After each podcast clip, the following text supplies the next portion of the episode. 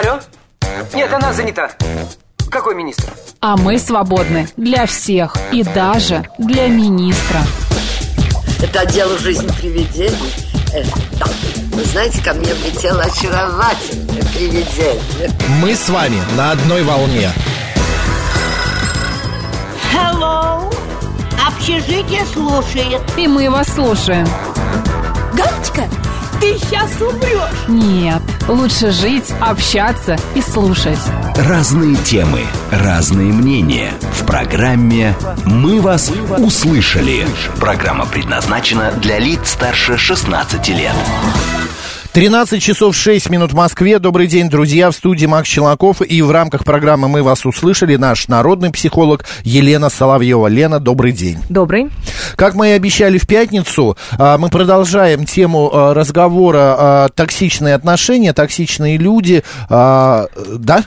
Я поправлю, токсичное окружение. Так, токсичное окружение, отлично. А, немножечко сузили, мы поговорили в пятницу про родителей, да, про взаимоотношения в семье. Угу. Сейчас мы поговорим о социуме, который вокруг нас на работе, а, друзья наши, знакомые и так далее. Верно, Лен? Да, мы говорили более подробно о родителях, и немного мы затронули еще партнеров. Ну, потому что, в общем-то, отношения в партнерстве между мужчиной и женщиной тоже бывают токсичными, и люди могут в них находиться пожизненно, в этих угу. токсичных отношениях. А обычный социум, как я уже сказала в прошлый раз, он априори токсичен. Априори. Более того, токсичность заразительна. То есть проводились многочисленные исследования, что, например, в коллективе, на работе, вот сидит несколько человек в каком-то помещении, пространстве, open space или кабинет, ну, некий отдел, скажем так, да, да. или группа людей, которые занимаются чем-то.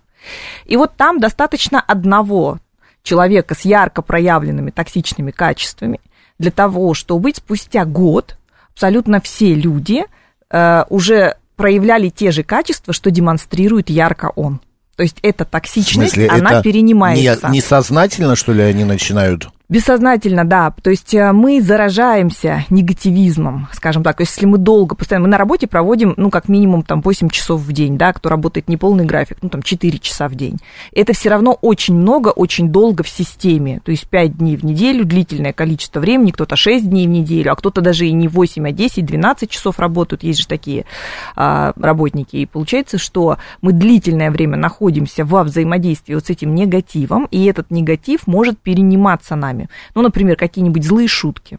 Сначала шутил зло, по злому только один человек, а потом начинает шутить два, а потом три, а потом и все уже друг с другом а, таким образом взаимодействуют. Это как-то можно избежать? Я, например, не хочу, чтобы меня называли токсичным. У меня тут выходные были, значит, мои коллеги, Евгений Фомина и Георгий Бабаян, они сказали, что, оказывается, они меня троллят. Я этого не замечал, не знал, что, оказывается, а, а, токсичны по отношению ко мне. Вот как-то можно этого всего избежать? Дело в том, что если вы это не замечаете, то они не токсичны по отношению к вам. То есть они могут вести себя как угодно, Лю- любое окружение могут вести себя как угодно, проявляя, в общем-то, любые самые непристойные модели поведения в отношении. Но если вас это не трогает, и вы это не замечаете, а, то, собственно, токсичность до адресата не доходит, то есть она вас не ранит никаким Вообще образом. никоим образом. А, изначально, когда только начиналось все, это уже, получается, лет 15-18 назад, когда я пришел на эту радиостанцию, еще до этого была а, главный редактор тогда сказал, что я как э, шут, ну, не шут, а такой, э, как правильно, еще какое слово есть? Э, не шут, а, ну, такой скоморох а немножко в редакции, и таких нас несколько здесь в редакции, как бы это э, душа компании, это смех, весь, веселье и так далее. Так оно как повелось, так оно и идет. Мне это совершенно устраивает, потому что, правда, я по жизни такой. Мне, я люблю шут, над собой подшутить, над другими. Но токсичность я как-то не приемлю. Вот как этого избежать, Лен? Потому что у всех у нас э, разные м, границы. Потому что личные границы, они вариабельные, не, они не, не жесткие. Угу. Да, вот у нас сегодня условно хорошее настроение, мы выспались, у нас ничего плохого не происходит. И, в общем-то, мы не сильно реагируем на то, кто как подрезал нас в пробке. Мы можем пропустить мимо ушей какое-то там а, негативное высказывание нашего коллеги. Мы не обратим внимания, если дома там ходит мама наша брюжит или партнер наш брюжит. Вот наши границы в этот момент, ну, достаточно мягкие, такие пластичные. Но бывает такое, что мы, например, очень застрессованы, или мы уже в какой-то негативной ситуации, с которой разбираемся, И потом при, в нашей жизни появляется тот самый токс, да, Мгм. который как последняя капля раз и делает какое-то замечание или смотрит, или, не знаю, там предъявляет какую-то претензию, или неуместно шутит, и это такая последняя капля, и мы внутри как будто бы взрываемся, или наоборот выпадаем в такую апатию, ну сколько ж можно-то, вот как это тяжело все. Но а, у меня вот таких ситуаций не бывало. Э, Я боюсь, что это уже, если вот такая последняя капля падает, то это уже может быть какая-то даже трагедия развиться. Такие бывали случаи, а, если помните, в новостях это все пишется. Я просто а, хочу понять для себя, можно ли а, вот этой токсичности не заражаться? Можно. Вот, а каким образом? Что, как? Во-первых, нужно понимать, Если это что несознательно. есть токсичность. Вот все, что у нас несознательно, может быть в нашем осознанном, если мы начинаем в этом разбираться. Бессознательное, там ведь ключевое слово без, да, то есть нет сознания, соответственно, мы это как-то используем хаотично, рандомно. То есть проявилось, мы даже не задумались, что это. Кстати, мне наши радиослушатели задали вопрос после прошлого эфира. А почему, собственно, одни люди очень сильно реагируют на токсичное окружение, а другие, ну, вот им все равно. И я подумала, и я, в общем-то, готова дать ответ, потому что, во-первых, токсичность всегда бьет в нашу травму. А травмы у нас у всех разные. Травмы это, скажем так, те пережитые тяжелые какие-то переживания из детства, которые мы несем или, или из семьи, или там, из школы, откуда-то из детского сада. И вот они у нас где-то такие очень чувствительные наши места. И, соответственно, если одной женщине, например, у нее она очень сильно, ну, употреблю это слово, морочится за свою внешность, да, переживает за свою внешность, и ей сделать какое-то замечание по поводу ее внешности или возраста, то она может это воспринять очень болезненно, очень чувствительно, и начать это еще и раскручивать внутри себя, потому что это ее чувствительное место. Другая женщина, которая более уверена в себе, она может вообще не заметить даже ничьей злой шутки и никакого там умысла в какой-то там фразе. То есть, либо, если она заметила, она так это мимо себя пропустила, как некоторые водители э, едут на дороге, и одни постоянно переживают за то, что на дороге такая агрессивная ситуация, а другие ведут по принципу «уступи дорогу дураку». Ну и да. вообще не переживают. Ну, потому что они понимают, это агрессивная среда, кто как там водит автомобиль, кто сидит в этой машине, ему непонятно, что там за состояние у человека, непонятно. Но вот ему важно сохранять его спокойствие, поэтому он по принципу, вот, уступи дорогу не самому умному, что называется. А Владислав пишет, в наш телеграм-канал, говорит МСК Бот, а, ну не знаю, работаю в коллективе больше 10 лет, э, текучки практически нет, 90% работаем вместе а, все эти годы. А, Мы как одна семья, правда, неблагополучная. Ну да, вот эта э, шутка есть. Мы как одна большая семья, правда, неблагополучная. Опять же, существуют некоторые исследования, с которыми я склонна соглашаться, что в коллективе все эм, э, вып- исполняют определенные роли. То есть в коллективе всегда есть и тот самый скоморох шут, вот про которого вы говорите, та самая душа компании. Он может быть не один, их может быть два-три, но тем не менее такой человек должен быть. И человек, э, который является таким интеллектуальным занудой, который всех, всех поправляет, э, всем вставляет свои пять копеек, как нужно правильно. Человек, который пытается руководить, человек, который пытается саботировать, тот, кто является признанным лидером, непризнанным лидером, и тот самый токсичный персонаж, который вечно всем недоволен и вечно вставляет, э, значит, свои какие-то не- негативные комментарии везде, он тоже всегда есть. Более того, если этот негативный, токсичный персонаж куда-то увольняется, то моментально происходит перераспределение ролей. И тот человек, который, в общем-то, не отличался сильной токсичностью, вдруг занимает эту позицию. И, И такой человек всегда получается, это будет. нормальный в- по- водоворот э, Конечно, людей, потому что- человековорот людей, вот этих токс- токсичных э, в обществе. Ну, потому что наш коллектив это тоже некий маленький социум. Он как бы зеркало того социума, в котором мы все живем, большого социума. Одним словом, где бы ты ни находился, в каком бы обществе ты ни находился, всегда найдется токсичный человек, который начнет, э, ну, не троллить, но какие-то вот эти вот свои пять а, копеек э, вставлять палки в колеса. Да, с 99% вероятностью так и будет. Есть ли какие-то рычаги э, того, чтобы не э, вестись? Потому что некоторые, вот я, например, мне э, как-то, я могу в ответ ответить, могу как-то шуткой отыграться, как-то эту ситуацию переменить. Вот, если вдруг я понимаю, что происходит какой-то троллинг в отношении меня. Но есть некоторые люди, которые просто-напросто боятся этого, и они страшно переживают. Есть ли какой-то, я не знаю, ну, как вот раньше говорили, надень стакан на него а, умственно в голове, типа, представь, что он в стакане. Или раздень его до гола, и будешь смеяться. Да, здесь очень важно понимать, что, во-первых, эмоции могут заражать. Да, поэтому, когда мы видим, например, в коллективе хвостуна, который приходит и постоянно всем хвастается.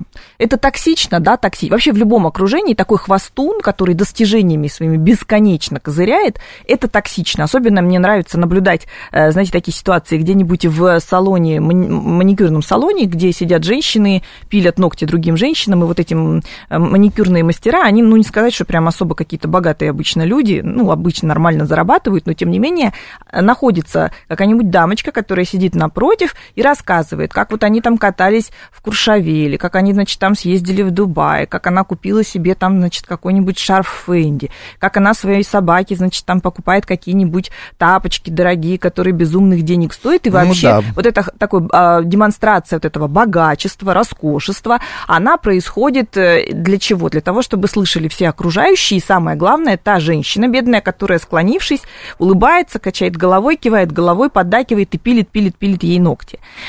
Вообще, хвастовство само по себе токсично. Сейчас не путать с признанием своих достижений. Угу. Да? То есть, когда вы чего-то достигли, вы сделали хорошо свою работу, вы говорите, я молодец, я так быстро все это сделал, или у меня получилось вот эту сделку завершить, или я придумал какой-то там план, который сработал, или у меня что-то получилось, это когда вы говорите про себя.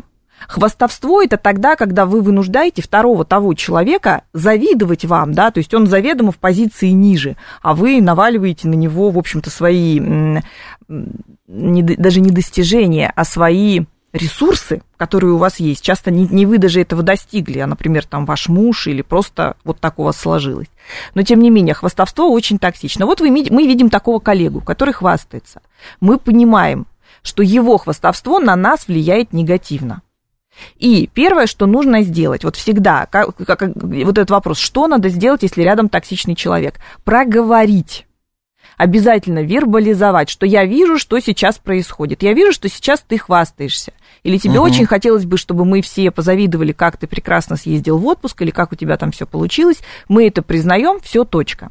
Обращаю внимание, что, скорее всего, на того человека, который проявляет свои самые неприятные качества общения, а, скорее всего, это никак не повлияет. Он вот как хвастался, так и будет хвастаться.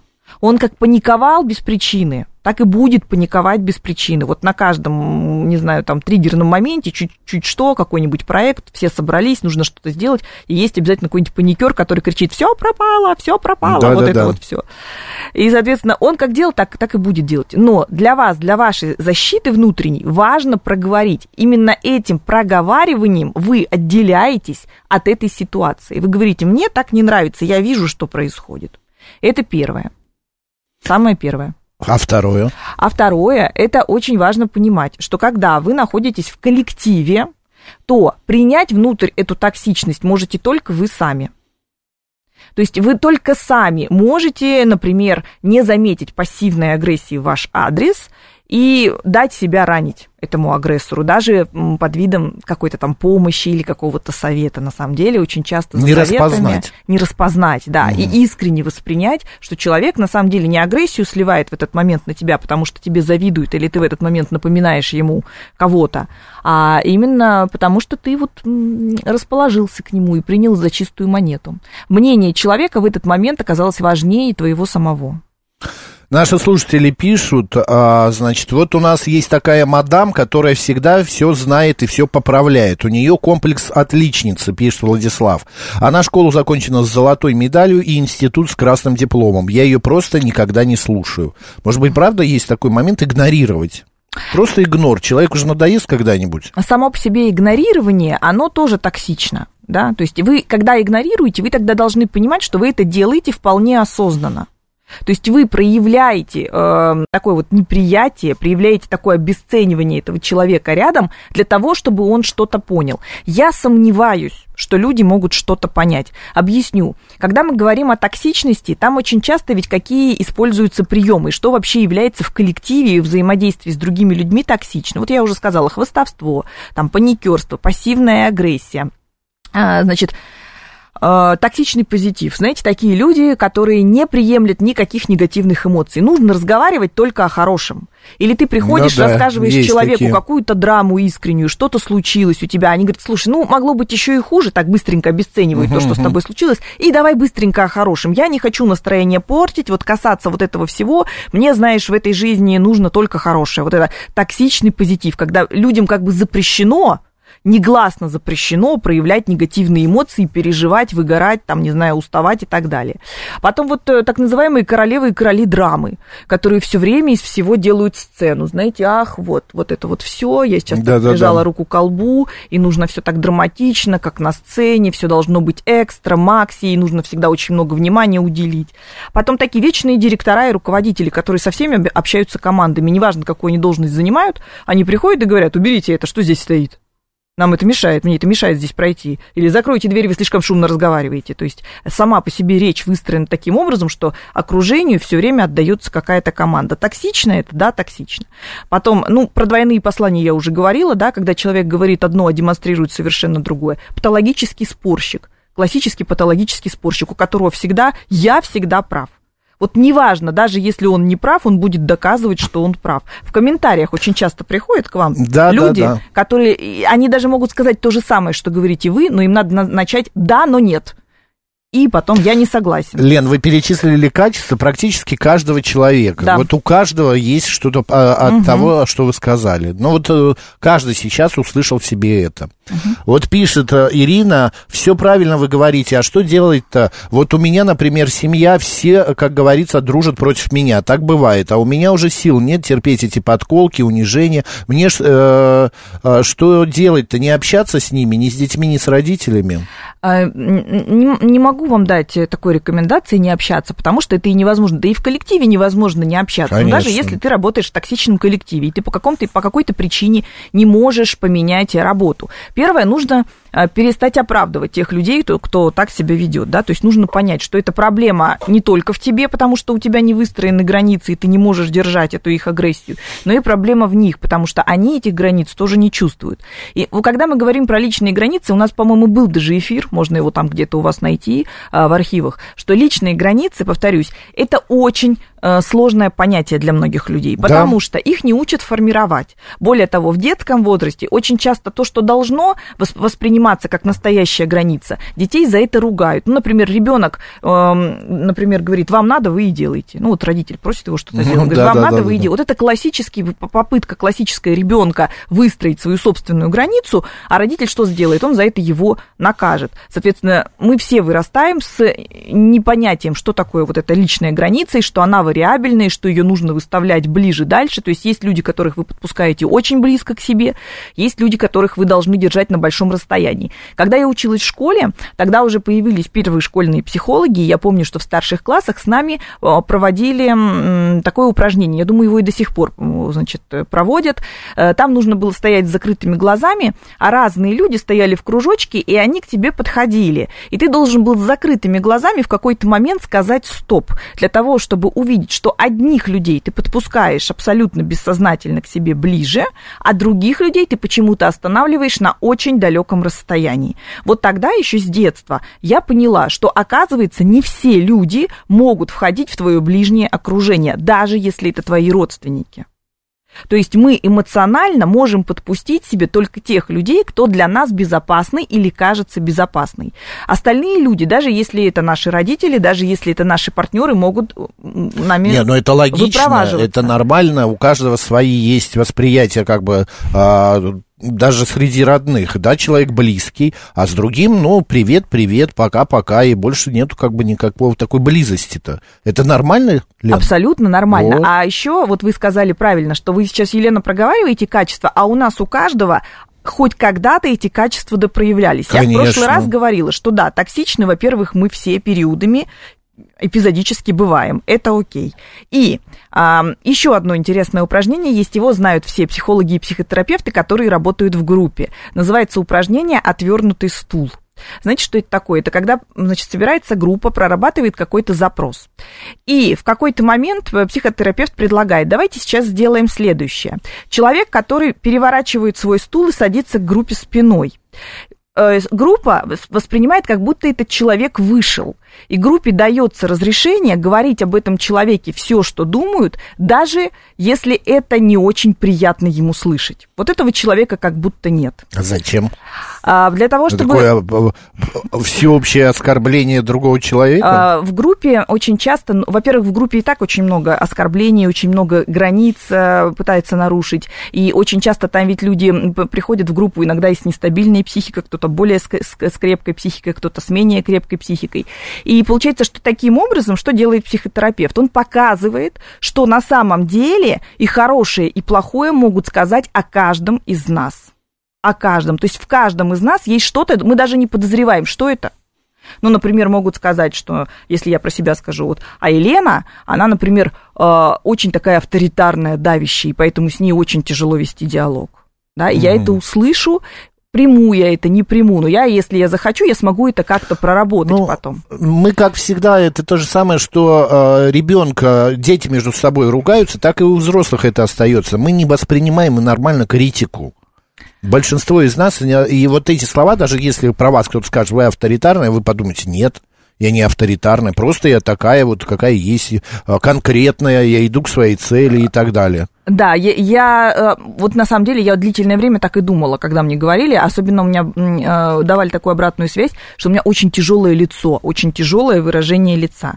То есть в момент, когда я просто Что внимательно значит? слушала или просто так себе чисто конкретно смотрела на человека, человеку было не по себе. И многие Но люди в мне... этом, я тоже это замечал, у вас мало эмоций, вы мало эмоционально реагируете, особенно эмоции а, какие-то такие не, внезапные, ну, там, засмеяться, это есть, но это нельзя, э, это назвать тяжелое лицо. И да, и вот многие люди, когда взаимодействовали со мной, они чувствовали эту тяжесть. И длительное время я так себе объясняла, да это, в общем-то, не моя проблема, а их проблема. Но когда таких, такой обратной связи накопилось достаточное количество, я решила, что я со своим лицом, пож- пожалуй, поработаю, добавлю ему эмоциональности, добавлю ему живости, или где-то могу объяснить, что если я сейчас на тебя вот так смотрю, ты не пугайся, это просто взгляд у меня такой. Да нормально. Сколько уж я общаюсь с людьми тут практически по каждый день с гостями, а, это не перечислить, нормально прекрасное лицо.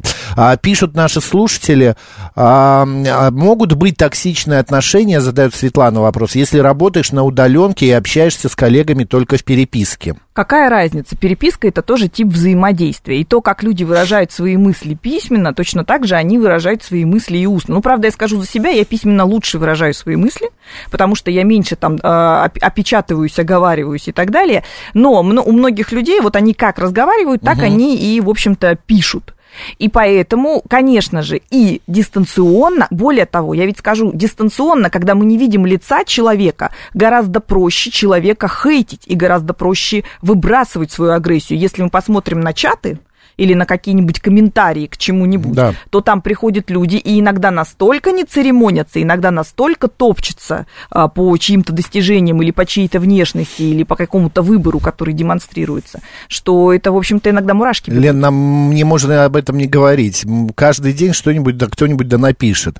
А в каждом коллективе есть блатной, а, особо приближенный к начальству, который развлекается тем, что троллит коллег, которых э, которые не могут ему ответить по понятной причине. А потом еще за глаза высмеивает этого коллегу. Это отвратительно, пишет Елена. Соглашусь. Смотрите, вообще, как- какие есть э, признаки нездоровья в коллективе и признаки токсичности? Я, наверное, подробнее расскажу после новостей. Но первое. Первое – это сплетничество. О, это да. Сплетничество – это невероятная токсичность. Почему? Потому что в сплетню каждый последующий, кто ее пересказывает, добавляет что-то Что-то свое, несуществующее, да, и чем буквально уже там на третьем рукопожатии информация полностью рассыпается, потому что она не является даже близко приближенной к Что еще мы узнаем сразу после новостей от нашего народного психолога Елены Соловьевой. Новости на «Говорит Москва».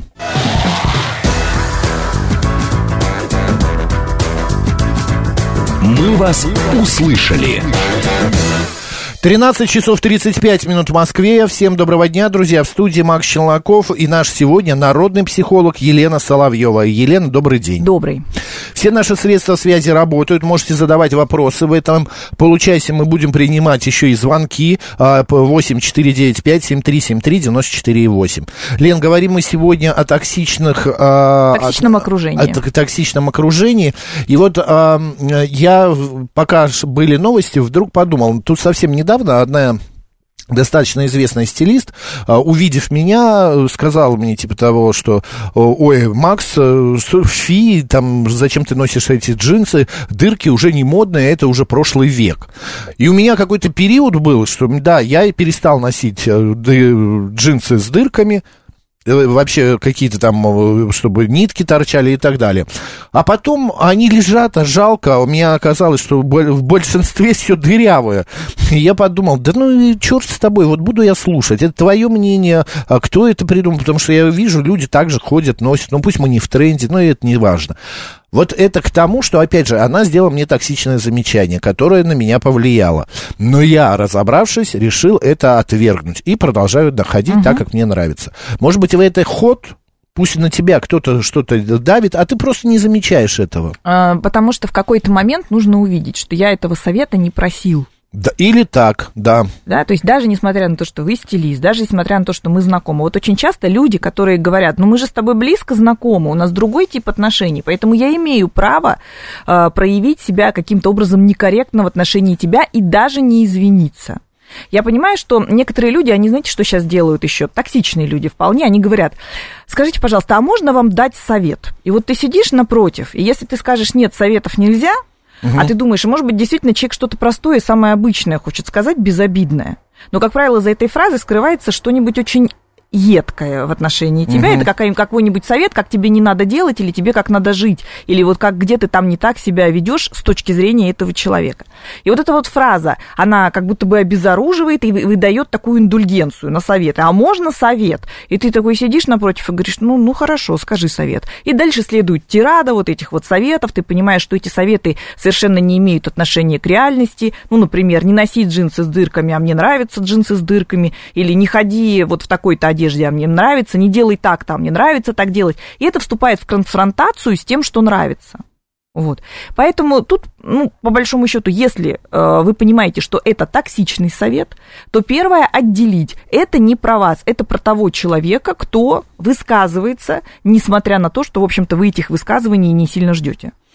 Но а, как вот опять же, это все настолько а, у всех происходит, в- обязательно в коллективе или в отношениях, э, там, есть человек, друг, подруга, коллега, который обязательно дает советы. От этого не уйти. Это то же самое, как вы говорите, 90% а, коллектива это такси, токсики, также вот эти советчики. Ты не просишь, а он а, наоборот и лезет. И я за собой иногда замечаю, что я тоже могу а, взять и влезть, э, подойти к человеку и дать ему ненужный ему совет. Мгм. Но здесь, опять же, смотрите, у токсичности все-таки есть разная степень. Ну, например, если вы подходите и говорите, а чего ты все время ходишь обедать в столовую? Мы вот ходим в кафе, я тебе рекомендую, ходи с нами, там больше разнообразнее и весело будет. Это тоже вроде как совет. Но токсичности там на 3 копейки, согласитесь, ну что вы там порекомендовали, а может быть, человеку действительно лучше от этого будет. Но когда мы говорим о том, что человек подходит и заявляет что-то, что на самом деле имеет отношение к личности, ну, например, я тебе дам совет, ты, пожалуйста, перед тем, как передачу будешь вести, что-то с голосом со своим делай, а то невозможно слушать же уже, да? Или я вот такой дам совет, ты когда, как мне недавно Это дали... серьезно? Нет, это сейчас пример, пальцем в небо. Это вот мне недавно дали совет. Ты проще будь, и ты когда по радио что-то говоришь, ничего же непонятно. Ну, три раза переслушиваю, ничего же непонятно. Вот совет мне выдают, да? Наоборот, слушают, что ли, в другую сторону. Вот. И получается, что вот такие советы, которые имеют отношение направленные к личности, они токсичны. Более того, если человек внутрь себя это еще и принял и воспринял за чистую монету, что это на самом деле так и есть. То есть он взял и распространил эту точку зрения, ну, во-первых, на всех остальных окружающих, а во-вторых, а моментально сделал эту точку зрения стороннюю по значимости выше, чем свою. Выше, чем свою. Мгм. Более того, он еще растерялся. Мы ведь, когда а, находимся не очень в, в уверенной позиции, мы находимся в постоянном напряжении. Вообще, когда люди а, не работают со своей самооценкой, а, я вынуждена разочаровать таких людей, они все время находятся в напряжении. Люди с нестабильной самооценкой вынуждены напрягаться по каждому пустяку. Они это даже замечать уже перестают, но они находятся все время в психом таком эмоциональном напряжении. А когда мы в напряжении, мы иногда и не можем даже фразу найти для того, чтобы этого токсика, назовем это так, поставить на место. Мы иногда потом, спустя сутки, думаем, а надо было ему вот так ответить, а надо было вот так отреагировать, а надо было вообще просто встать и уйти, например, или что-то ему доказать. Да. Но на, это хорошая мысля приходит опосля по этому принципу. Почему? Потому что в моменте мы находимся в напряжении, мы вылетаем. Когда мы в напряжении, мы моментально теряем связь с реальностью, вылетаем из реальности. И, соответственно, в, в период напряжения мы вдруг начинаем глобализировать, катастрофизировать, и нам кажется, что да, вот то, что нам говорят, это так и есть. Это действительно наша проблема, с которой надо разбираться. Ну, фраза «сама придумала, сама поверила». Вот я сказала только что про сплетничество в коллективе, Мгм. да, очень токсично. А рядом со сплетничеством всегда идет критиканство. Потому что сплетни, они ведь не про хорошее обычно. В сплетнях обязательно нужно большую э, ложку дегтя, большое количество критики, кто как делает не, не, не то, кто не так живет, кто там где что не так делает. В коллективах, как правило, это очень распространено, и на самом деле это тоже токсично. Очень часто мы, а, бывает даже и сами входим в такие ситуации, и мы сплетничаем или кого-то критикуем, а потом Бывает такое, что я вот войду в такую ситуацию, а потом чувствую себя, как будто бы мне немножко так стыдновато. То есть я как будто бы поучаствовала в чем-то очень неприятном. Ну, грязном, Да. да-да-да-да, бывает. И вот когда мы так отслеживаем, это уже большой шаг. То есть мы отследили, что мы сделали что-то неправильно. В следующий раз очень тяжело будет втянуть в такую авантюру. Вот иноагент пишет, да, у меня тоже дядя токсичный такой, учит меня жизни, а сам делает другое. Типа он говорит одно, а э, сам У нас, По-другому в, психо- у нас в психологии это называется э, конгруентность. Конгруентность это когда будь продуктом своего продукта, или вот ты как говоришь, так заявляешь, так и делай сам. А вот когда человек не конгруентен, то есть когда он говорит одно, а делает другое, это, как правило, у нас, э, мы у психологов, мы всегда это подсвечиваем, особенно где-то в группе или на тренингах, что на самом деле ты сейчас сам себя так не ведешь, как ты заявляешь или как ты требуешь от окружения. 7373, а поговорим со слушателями? Да, конечно. 94,8, здравствуйте. Здравствуйте. Э, Такая ситуация. Вот в прошедшую пятницу я был на концерте Николая Рябухи, и когда выходил, одна из зрительниц спросила меня, какое впечатление. Я сказал, что Николай это замечательный, но многие зрители подпевали, у них ни слуха, ни голоса, и мешали слушать. И я вот, не имея ни слуха, ни голоса, никогда не подпеваю, чтобы никому другим не мешать. И вдруг в ответ я слышу с агрессией, с возмущением а это же, от этой женщины. А у меня тоже нет ни слуха, ни голоса, но я пою, значит, и петь буду. И причем она так сказала, как будто я ее лично оскорбил, то, что мне мешали слушать, значит, концерт э, те, у кого ни слуха, ни А голоса. как это соотносится, э, соответствует нашей теме, Олег? А очень просто. Это что, мои слова такие токсичные, я такой токсичный, или она такая токсичная? А, вот вы о чем. Могу ответить. Далее. Это, в принципе, очень соотносится, это к нашей теме имеет отношение. Я бы сказала, что токсичные оба. Почему? Во-первых, э, когда мы спрашиваем мнение другого человека, мы должны подразумевать, что это мнение может отличаться от, от от нашего, да, то есть Мгм. нам нравится, а кто-то другой скажет, а мне не понравилось. И понятно, что в этот момент мы испытаем некоторую фрустрацию внутреннюю, то есть мы не нашли поддержки, мы услышали противоположное мнение. И здесь, если бы Олег остановился на том, что, э, значит, мне понравилось, как пел певец, но мне не очень комфортно было находиться в зале, просто нашел бы другие слова, то, наверное, здесь все бы и на этом и закончилось. Но Олег что сделал? Он сказал, певец был классный, а вот все, кто там сидели и подпевали, Потому что я-то вот не подпевала, у меня слуха голоса нет, а все там подпевали, и из-за этого они мне концерт мешали слушать. Он получил агрессию на что? Потому что, видимо, эта женщина, она сидела и подпевала, и получилось, что он, в Ну, общем-то... так он рассказал, Да, да. и получилось, что он, в общем-то, сказал примерно следующее. «Э, Концерт был хорош, но вот если бы не такие, как вы, то было бы лучше. Вот примерно так это можно расшифровать. Поэтому тут токсичность с обоих сторон была и со стороны женщины, что она не восприняла просто как бы отличное от себя мнение, и со стороны Олега э, именно потому, что он не нашел э, других слов, более обтекаемо сказать ту информацию, которую он пытался сказать. 7373948, прямой эфир, продолжаем. Здравствуйте. Добрый день, Борис Семенович. Да, Борис Семенович. Вот с огромным уважением отношусь и к передаче, и к гости. Но вот насчет сплетен не очень согласен, потому что вот в моей жизни, например, я испортил себе карьеру, потому что не слушал никогда сплетен и не знал, кому, скажем так, с особым вниманием относится наш руководитель. Угу. Понимаете, вот в чем все дело-то. Поэтому скажем так, э, сплетни – это своего рода распространение информации, которая часто бывает ну, достоверной. А, а часто бывает недостоверной. Здесь, смотрите, Борис Семенович, я вас э, уверяю, что сплетни никогда в жизни не, не являются достоверной информацией.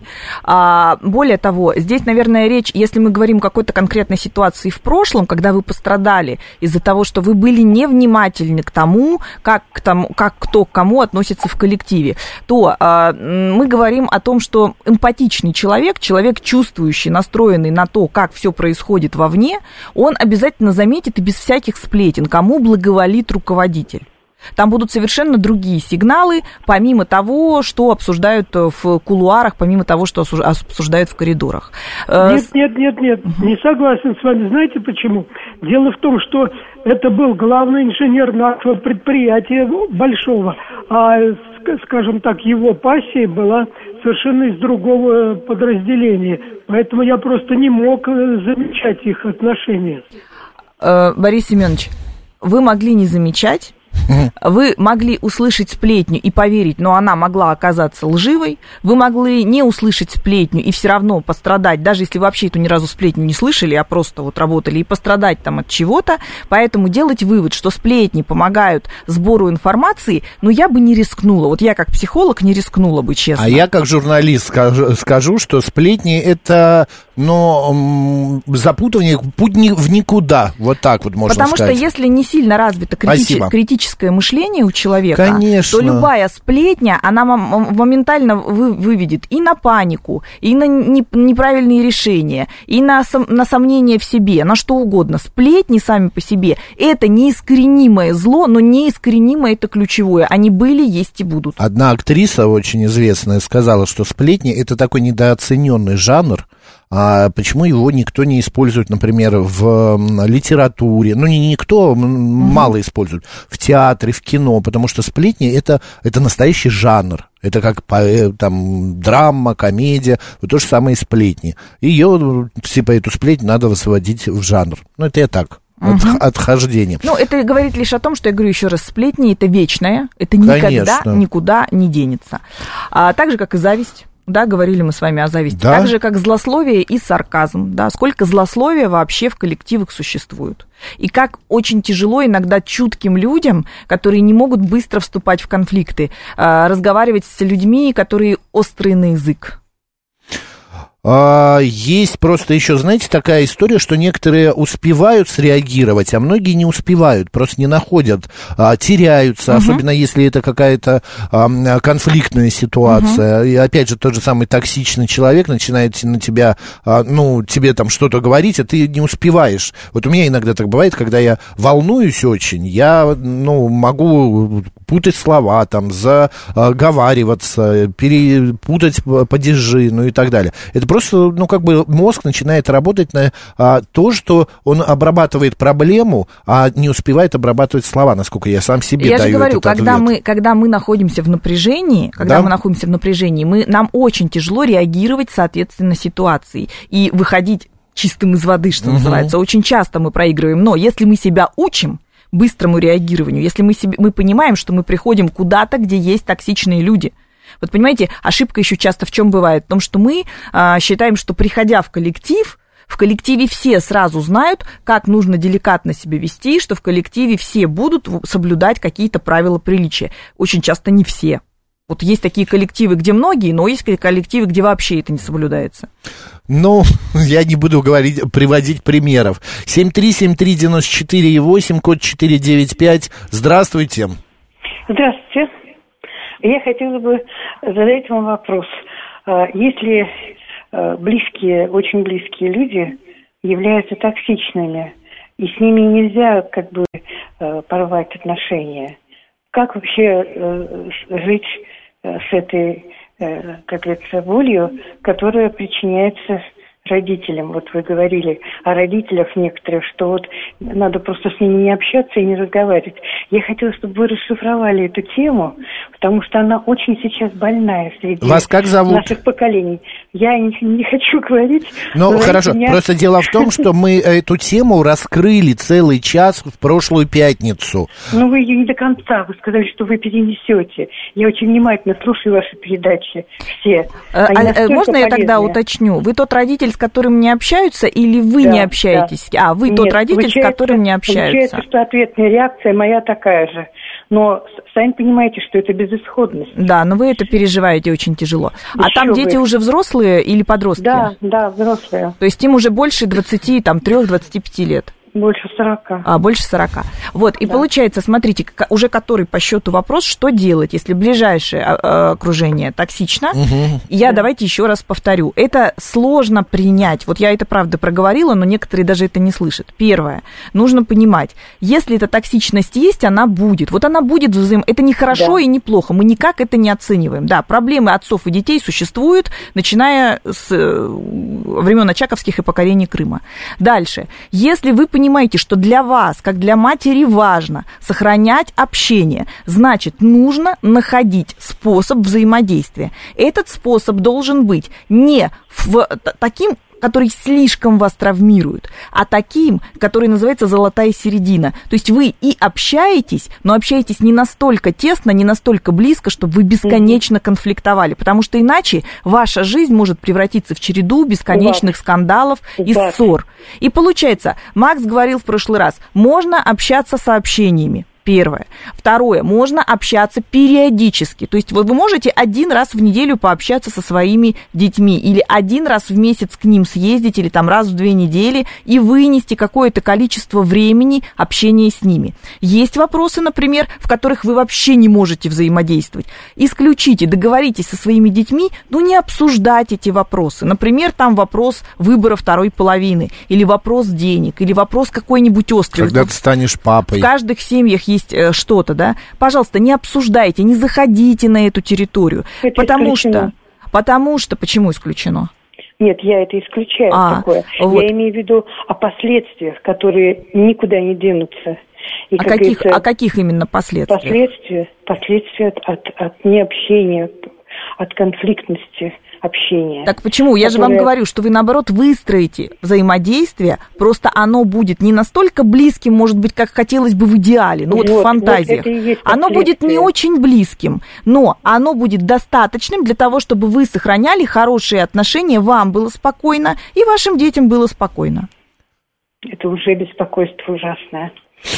Ты... Так вся жизнь наша э, беспокойство. Смотрите, я не знаю, как к вам обратиться, но даже вот мы с вами общаемся три минуты, я да. уже понимаю, что есть проблема внутри вас, которую нужно проработать. Не внутри даже детей, а внутри вас. Это ужасное беспокойство, то ужасно. Ничего ужасного нет. Каждый общается, как он хочет, как он может. И нет никакой идеальной модели семьи, которая должна быть. Проблемы в своей голове нужно разбирать в первую очередь, а потом уже думать о том, что там должны сделать окружающие окружающие, даже если это дети. К сожалению, я уже это сделала, разобрала. И? Что разобрала? Но, но это, а, это необратимый процесс.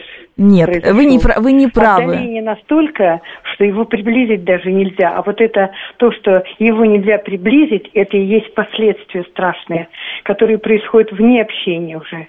Понимаете, уже все уже это не поддается. Это, я говорю, необратимый процесс произошел. Как быть вообще в этом случае? А, как быть? Не, услышать меня, услышать меня, что Хорошо. нет никаких необратимых процессов. Обратить Хорошо. можно что угодно, и, может быть, маленькими шажочками нужно начать взаимодействовать со своими детьми снова. А никаких необратимых, если никто не умер, никаких необратимых процессов не произошло. Держитесь. Хорошо, спасибо. Пожалуйста. Я единственное, почему-то мне пришли а, на ум слова Толстого, что все счастливые семьи похожи друг на друга, а каждая несчастная семья, а, ну, она э, несчастлива по-своему.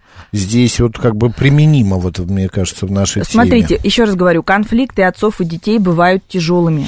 В конфликтах отцов и детей часто находятся, когда психологи работают, часто находятся такие нестандартные решения, как Да. сохранить общение, как сохранить вот этот худой мир, который всегда лучше доброй ссоры. Но здесь, понимаете, когда я разговариваю со слушательницей, мы поговорили три минуты, и я почувствовала огромное сопротивление к возможностям, которые озвучиваются. То есть ей озвучивают, можно вот так. Она говорит, нет, так нельзя. Можно вот так. Ой, нет, я это пробовала, у меня уже не получилось. Лен, Пробуйте еще раз. Это, э, как это правильно сказать, это нормальное состояние в наших программах, когда люди звонят, например, в программу «Народный адвокат» и говорят, вот скажите, пожалуйста, я хочу написать завещание. Ему там говорят, не надо писать завещание, а сделайте так-то, так-то. Ну, у слушателя своя э, нота в голове играет, и ему ее никак не перебить. Он и думает одну мысль, и все, и по-другому быть не может. Надо ему подтвердить именно то, что он хочет услышать. Не могу подтвердить. Я тоже не могу, и адвокаты наши, кто приходит, специалисты тоже говорят. Ну почему они по пять раз говорят одно и то же? И здесь еще очень важно, что тяжелее всего принять родителям вообще? То, что когда дети ведут себя плохо, ну, назовем это плохо, да, по-разному, там Мгм. вот этой вот э, разнообразие плохости может быть огромное. Да-да-да. Дети ведут себя как-то плохо, там не уважают, не общаются, делают как- какие-то неправильные выборы, имеют право на свои ошибки. Суть в чем, что дети фактически очень много транслируют нам, родителям, нас же самих, уже подросшие дети. Потому что, когда мы говорим о любви, когда мы говорим о теплых отношениях, что такое любовь? Возвращаюсь там на два эфира назад. Любовь – это привязанность, которую мы формируем в детстве. Вот смотрите, если в детстве родители бьют своих детей систематически, систематически, что происходит потом с детьми? Часть детей вырастает и говорит, ну меня били, но били за дело. Когда задаешь им вопрос, за какое такое дело, простите, что вы там такого маленьким ребенком могли сделать, что вас можно было систематически бить? Ответа нет. Но как защитная реакция мы всегда оправдываем э, своих родителей. И ребенок, которого бьет родитель, он никогда не скажет, дайте мне другого родителя, хорошего, любящего, который не бьет. Он будет говорить, дайте мне, пожалуйста, вот этого же родителя, только чтобы он меня не бил. Ну, вот если мы вдруг поговорим с ребенком, ни один ребенок не откажется от объекта своей привязанности, каким бы токсичным и плохим он не был. Потом... Но он и не запоминает, мне кажется, не, не запоминает, не чувствует этой токсичности. Ну, конечно, он ее воспринимает за любовь. Да, да. Потом мы вырастаем, и потом, понимаете, когда женщина или мужчина говорят, вот у меня есть токсичные отношения, неважно, с этими, с, де- с детьми, с родителями, в окружении, но я их никаким образом в них не лавирую, не выхожу из них и в них никак не работаю. Это говорит лишь о том, что происходит то же самое. Вы дайте мне вот это, только с перламутровыми пуговицами. Я не буду искать других путей. Мгм. Я буду пытаться сидеть вот тут, но сделать так, чтобы у меня пуговицы были перламутровые.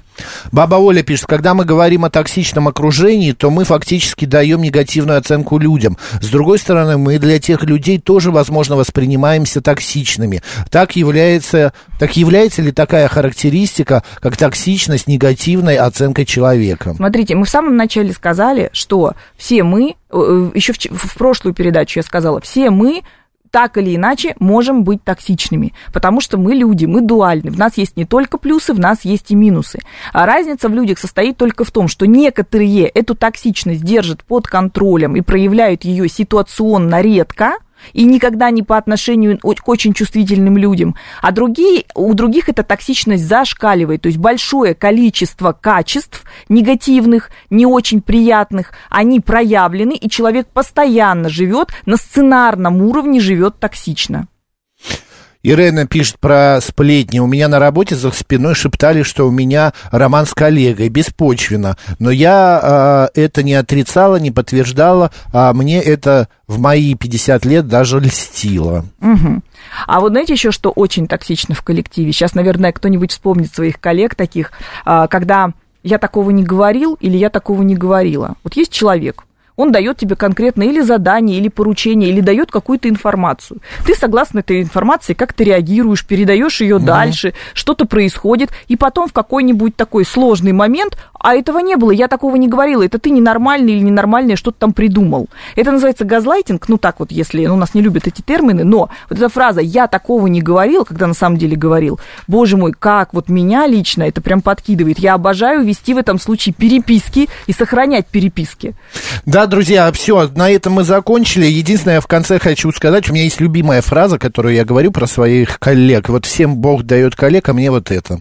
Вот, Елена Соловьева сегодня была народным психологом. Лена, спасибо большое. До следующей темы. Макс Челноков был До с вами. Оставайтесь, радио говорит Москва.